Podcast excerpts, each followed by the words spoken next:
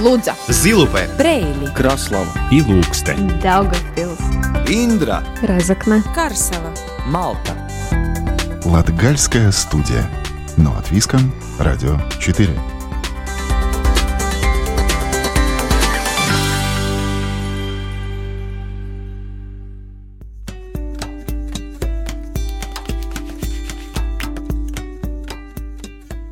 Добрый день, дорогие радиослушатели. В эфире Латвийского радио 4 Латгальская студия. У микрофона Сергей Кузнецов. Мы продолжаем рассказывать о людях, проработавших в одной профессии десятки лет, а также о молодых ребятах, которые только определились, кем они станут в ближайшие 2-3 года. Сегодня расскажем о старшей акушерке больницы в Резекне, Тамаре Богдановой, которая на этом посту работает уже полвека. А гости студии – учащиеся Даугавпилского строительного техникума. Ребята учатся на третьем курсе. До получения диплома еще год, но они не сомневаются, что сделали правильный выбор. А кроме этого, как всегда, история и музыка из Латгалии. Латгальская студия. Но от Виском, Радио 4.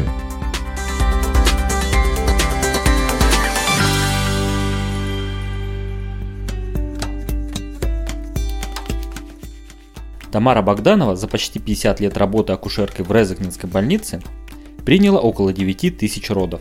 Работу Тамары Богдановой оценил городской клуб предприимчивых женщин, назвав ее «Женщиной года в Резекне 2016». О том, как произошел выбор профессии и что помогает сохранить мотивацию, подробнее в сюжете Ивиты Чиганы. Акушерка родильного отделения и отделения гинекологии Резакнинской больницы Тамара Богданова в следующем году отметит 50 лет работы в родильном отделении. Почти полвека на одной работе, в одной и той же больнице. Это своего рода подвиг.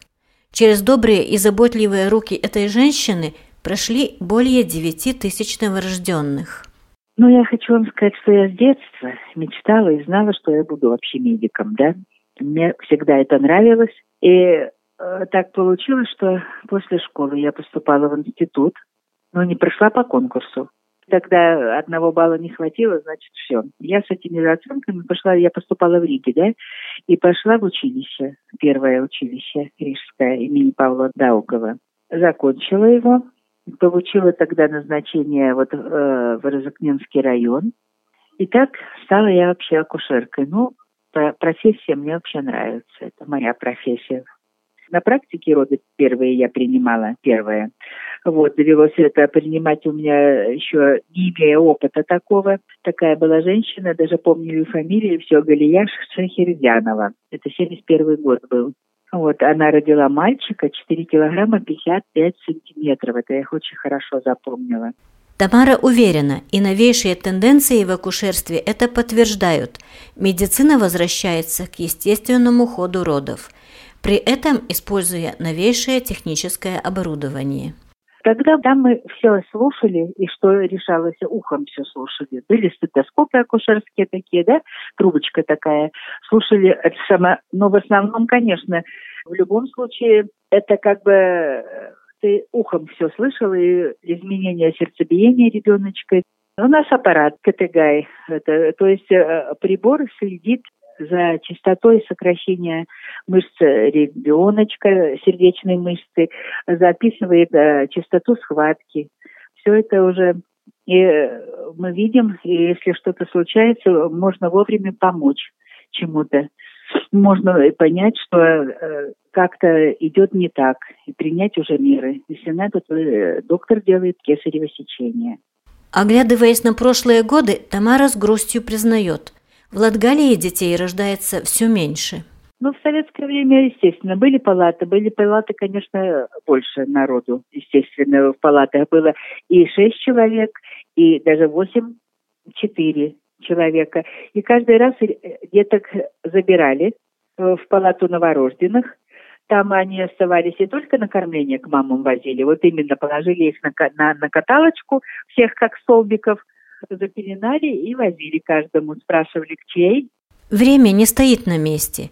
Развиваются технологии, в медицинских учреждениях меняются устои и правила. Раньше было это все очень строго и стерильно, чтобы никаких, э, но более соблюдалась стерильность.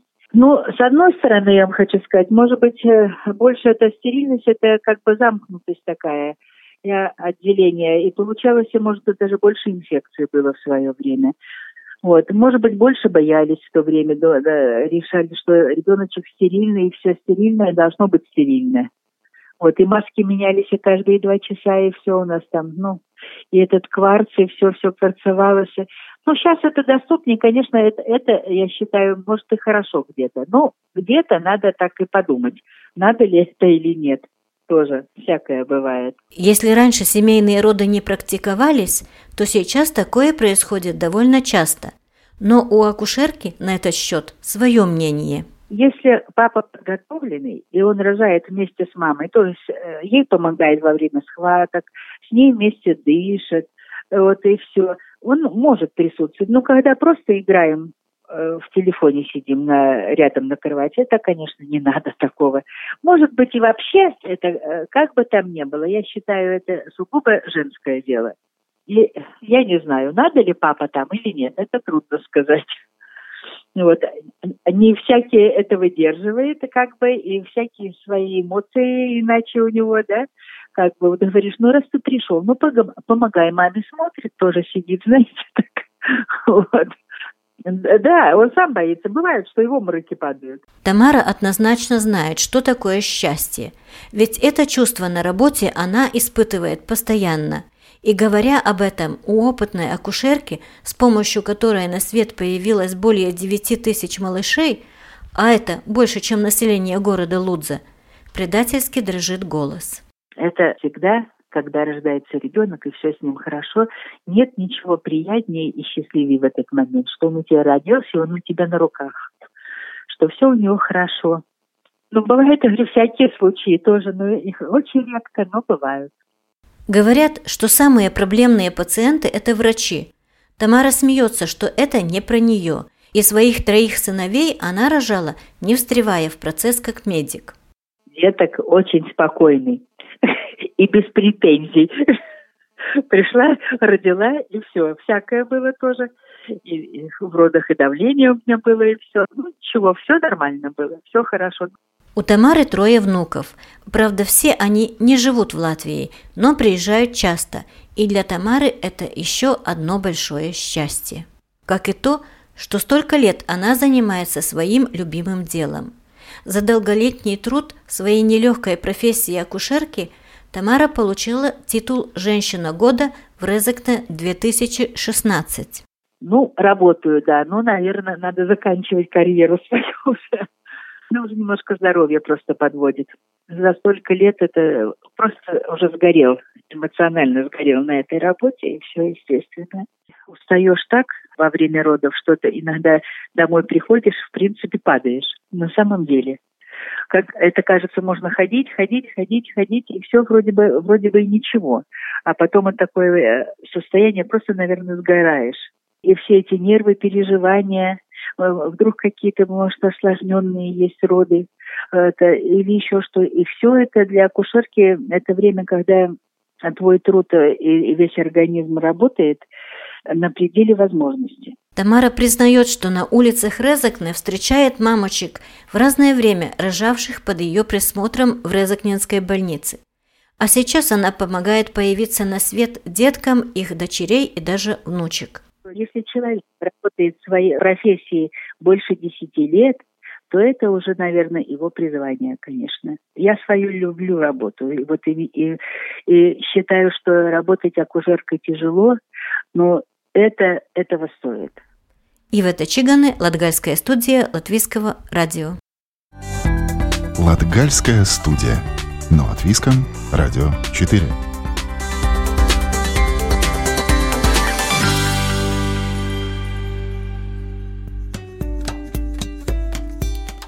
Наши герои Максим Треченец и Вадим Петров учатся в Даугавпилском строительном техникуме.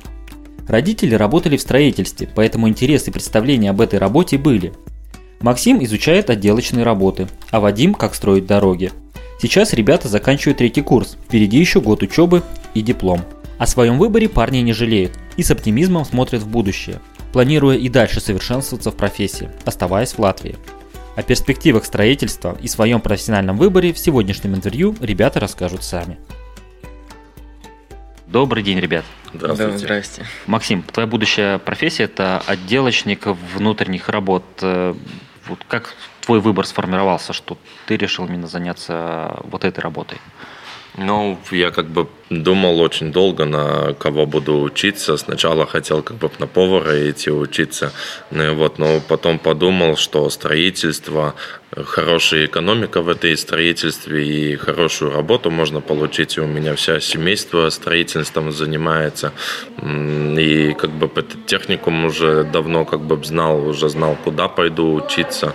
Вадим, ты по будущей профессии дорожный строитель. Как твой выбор, чем он определялся?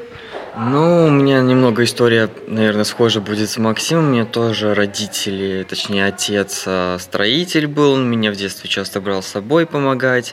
Не знал, на самом деле, после девятого, куда идти. И потом подумал, почему бы и нет. Мне нравилась, в принципе, работа с отцом. И мои друзья порекомендовали мне этот техникум, и я пошел сюда. А, то есть у вас тогда получается такая немножко даже семейная история. Ну, да. Наверное, да. Жестоко ведь.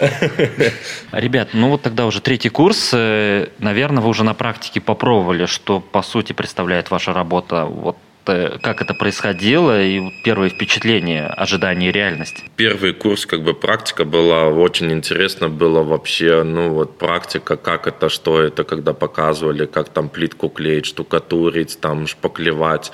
И поэтому вот мы на третьем курсе даже были уже на практике в сентябре. Э, мы ездили в Аглону, делали дом, фасад и себя очень хорошо показали. Мы за три недели э, фасад э, утеплили и заштукатурили декоративкой. Четыре моих однокурсника и я. Вадим, как на дороге? В принципе, тоже интересно, то есть э, обучают многому не только так, что ты кладешь асфальт какой-нибудь и там работаешь, то есть э, эта сфера такая достаточно широкая, ты можешь э, принципе, обучают как работе на самой дороге, так и работе в, в офисе с документами. То есть это каждый сможет выбрать после окончания свою степь, куда ему больше тянет. С дорогой обычно представляется это люди в ярких комбинзонах, которые вот раскатывают этот горячий асфальт да, под да. палящим летним солнцем. Да. Но это на самом деле не так. Я вот э, прошлым летом я работал по своей профессии, я не клал никакую брусчатку, не укладывал асфальт. Я работал в офисе с документацией. А руками все же приходилось вот по-настоящему? Да, на практике были, да, школьные, учебные. Мы ходили тут на полигонах тоже. Мы укладывали брусчатку, готовили основания, бордюры, учились бетонировать, вырезали какие-то конкретные аспекты асфальта, чтобы, допустим, заменить его или забетонировать. То есть, да, были такие работы, что ты должен обязательно знать, э, как работать с асфальтом, с дорогами. Вот когда вы поступали в техникум, первые вот ожидания от профессии, какие-то были представления? Ну, все же, несмотря на то, что и родители связаны с этими областями, но так или иначе, ну, меньше, наверное, приходилось сталкиваться. И вот когда вот в реальности вы погрузились в эту профессию, были какие-то, скажем так, расхождения о том, что вы представляли и с тем, что, с чем столкнулись в реальности? Ну, на самом деле, если честно, я когда сюда поступал, я, в принципе, представлял, что Точнее, у меня был такой как стереотип, что работа дорожника – это дорожного техника – что это только работа на дороге, и то есть я как-то уже себя морально подготовил к тому, что я буду укладывать какую-нибудь брусчатку или с лопатой копать. На самом деле, когда учишься в этом техникуме и ездишь на экскурсии, проходишь практику, совершенно меняется понимание этого, потому что ты понимаешь, что в основном сейчас на дорогах мало работают лопатами. То есть, если ты работаешь на этой дороге, ты в основном используешь технику. Максим? Ну, я, в принципе, когда сюда пришел, ну, вот, как бы тоже думал, что это физический труд. Не, ну, э, само собой, это физический труд, это ты на улице или внутри все время. Но, как бы, вот как у меня планы, я собираюсь повышать свою квалификацию, и поэтому идти на строителя, ты можешь очень много как бы выбрать, или ты будешь документами работать, или ты будешь учителем работать, или ты будешь на стройке работать. Очень-очень много вариантов. Еще один момент такой, есть э, сложившийся стереотип, э, если в целом брать профессию строителя, что это такая, ну, грязная работа, идут туда многие от безысходности, особых навыков не надо, как, насколько вы можете подтвердить, опровергнуть ну, вот этот стереотип? Это не только рабский какой-то труд, когда ты идешь и с утра до ночи просто ломаешь спину над этими дорогами. То есть есть какой-то выбор, и не скажу, что эта профессия в принципе плохая, потому что после окончания уже изначально платят достаточно солидные деньги по сравнению с другими профессиями. Эта зарплата, она, она даже, я бы сказал, чуть выше ну, средней зарплаты а, обычных людей. И то есть, если ты, допустим, пойдешь выше, учиться, выше образование получишь в строительстве, то, соответственно, квалификация выше, а, и зарплата твоя вырастает также в разы. Твою. Да, в принципе, очень правильно сказал. И очень большую роль играет это повышение квалификации, потому что, ну, как нам учителя говорят, э, если у тебя нет никаких бумаг, ни диплома, ничего, ты будешь работать как разнорабочий, тебе и зарплата будет, естественно, намного меньше.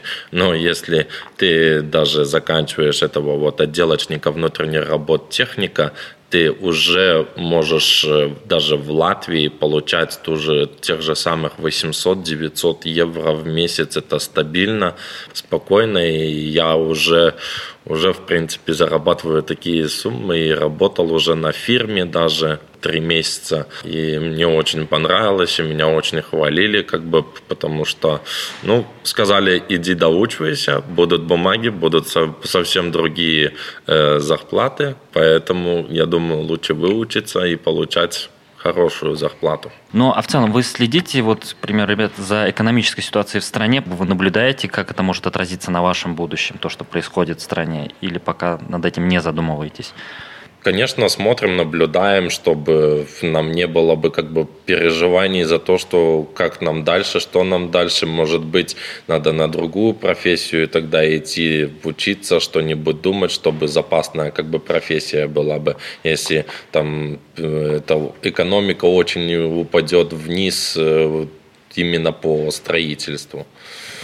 Ну, Вадим, тут правительство обещало несколько миллионов выделить именно на дорожно-строительные работы. Тут, наверное, у тебя в твоей профессии, в твоем направлении строительства тут более радужно все выглядит. Ну да, то есть, а, допустим, когда мы ездили на экскурсию в Ригу, в компанию, там, допустим, у нас была как э, презентация, рассказ, что такое, в принципе, наша профессия. И мне очень запомнилась эта фраза, которую говорил начальник отдела о том, что именно дороги, они должны, они будут всегда строиться, они также будут всегда, их нужно ремонтировать, и поэтому эта профессия не может, в принципе, исчезнуть, пока существуют дороги. Так, так что, мне, что нам бояться этого, допустим, каких-то кризисов экономических или нестабильных ситуаций, ну, не стоит, в принципе. Да, Вадим очень правильно сказал, что строительство, как бы, оно никогда не остановится, потому что те же самые дороги, они нужны будут всегда, и так же самое и строительство ну, здания всякие, все, оно все время продвигается, все время нужно, все время какие-то там магазины, еще что-то там, всякое такое, ну. Ну, ребят, и может быть уже в заключении такой последний вопрос, э, ну, такой блок вопросов. Вы сказали очень много правильных вещей и, в принципе, так очень позитивно видите свое будущее в этой профессии. Если говорить уже конкретно о вас, вам осталось учиться год. Планируете ли вы оставаться в городе, в стране? И какие настроения вот у других ребят в группе? Все ли вот так ну, оптимистично смотрят э, на профессию и, ну, и свое пребывание здесь, в Латвии? У меня работает брат в Дании, я как бы попробовал съездить туда. Я скажу так, за границей, да, деньги большие, но не то. Э, поэтому я точно знаю, что я останусь в Латвии, я буду повышать свою квалификацию, я знаю, что я буду зарабатывать даже и хорошие деньги в Латвии. Ну, вот. Насчет однокурсников, ну, могу сказать так, что многие, очень многие хотят тоже как бы постаться в Латвии и продолжать свою работу в Латвии. Даже у нас с однокурсниками есть такая мысль, чтобы в дальнейшем открыть свою фирму в Латвии. Конечно, это очень тяжело, но мы будем пробовать этого добиваться. Вадим, Мне, в принципе, не даже не закрадывались такие мысли о том, чтобы уезжать за границу, потому что за границей, в принципе, в разы сложнее. Там нужно изначально опять, если работать официально и иметь какие-то перспективы, нужно учить э, государственный язык, сдавать, опять же, эти экзамены. Это все очень сложно, поэтому я привык э, к этой стране, я тут уже родился, живу, мне как-то привычен этот менталитет, который у нас э, имеется, и нет, не было пока желания уезжать. В принципе, нам тут неплохо платят. Также зачем уезжать, если можно здесь жить вполне. А насчет группы, ну, у нас как получилось в группе так, что у нас изначально было много людей, набралось, половина практически больше уже отсеялась, потому что пошли не по своей воле, допустим, родители посоветовали, либо некуда было идти, никто не понимал, зачем сюда идет. Поэтому они, в принципе, большинство уже отсеялось. Спасибо, ребят, за беседу, что нашли время. А еще раз напомню, сегодня мы в гостях у Даугавпилского строительного техникума беседовали учащимися третьего курса Максимом э, Триченецем, который в будущем станет э, отделочником, техником, и Вадимом Петровым, э, дорожным техником. Спасибо, ребята, успехов вам в ваших всех планах в будущем. Да, и вам спасибо. Всего спасибо, хорошего. всего хорошего. Латгальская студия. Но от Виском, Радио 4.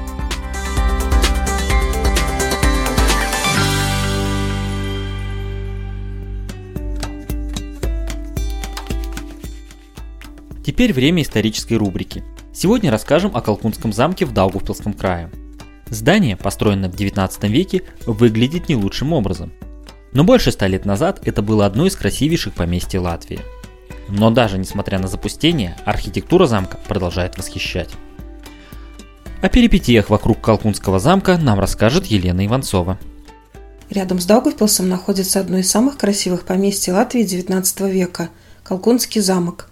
Здание было свидетелем многих исторических событий. Рассказывает руководитель общества Калкуна, инспектор управления национального культурного наследия Бригита Маделаны. 60-х годов XIX века хозяином Калкунского поместья был барон Аугуст Георг Фридрих фон Эттинген, представитель древнего немецкого рода. Барон был юристом и высокопоставленным государственным деятелем, занимал важные посты в Лифляндии, в том числе он три года занимал должность главы города Риги. Он был активным сторонником германизации. На Гриве построили немецкие школы для мальчиков и девочек. В издании «Рижский вестник» отмечается, что документация в это время велась только на немецком языке. Учебные заведения, полиция, суд – все было на немецком. Именно барон Эттинген пригласил главного архитектора Динабурга, теперешнего Даугупилса, Вильгельма Неймана, строить замок.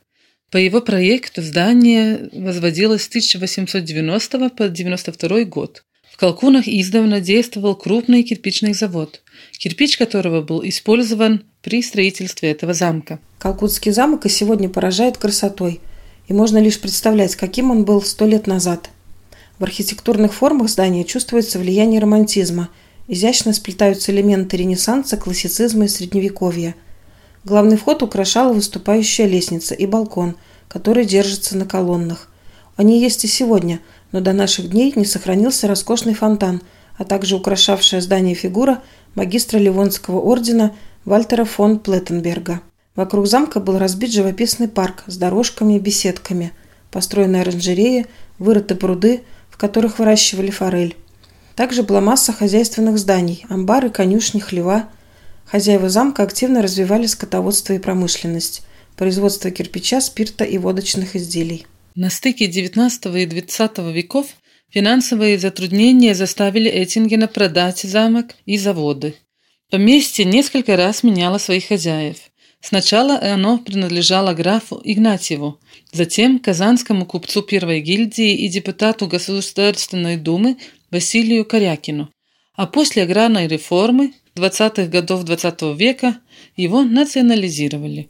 В октябре 1927 года в замке открыли первый в Латгалии детский приют – Грифский дом младенца.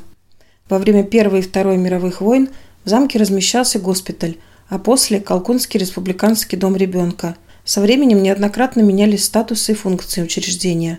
В 70-е и 80-е годы появились пристройки к замку с целью расширить помещение для приюта.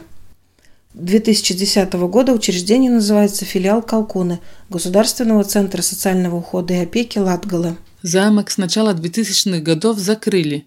В это время был начат и не завершен, к сожалению, некачественный проект ремонта всего здания, в результате которого были утрачены последние следы когда-то красивейшего интерьера. Большинство хозяйственных построек ансамбля замка в течение последних 50 лет уже разрушены.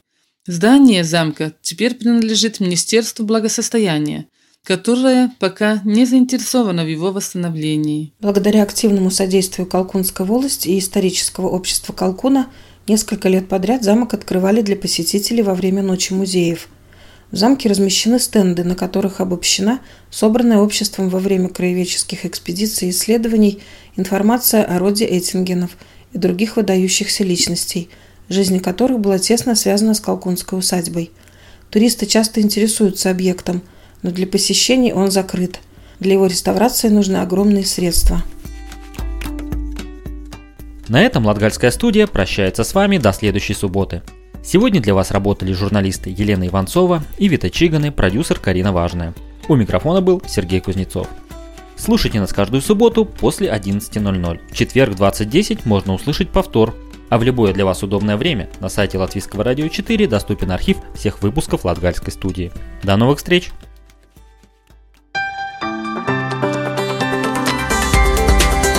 Лудза, Зилупе, Брейли, Краслава. И Лукстен, Daugavpils, Индра, Разокна, Карсела, Малта. Латгальская студия. Но от Виском, Радио 4.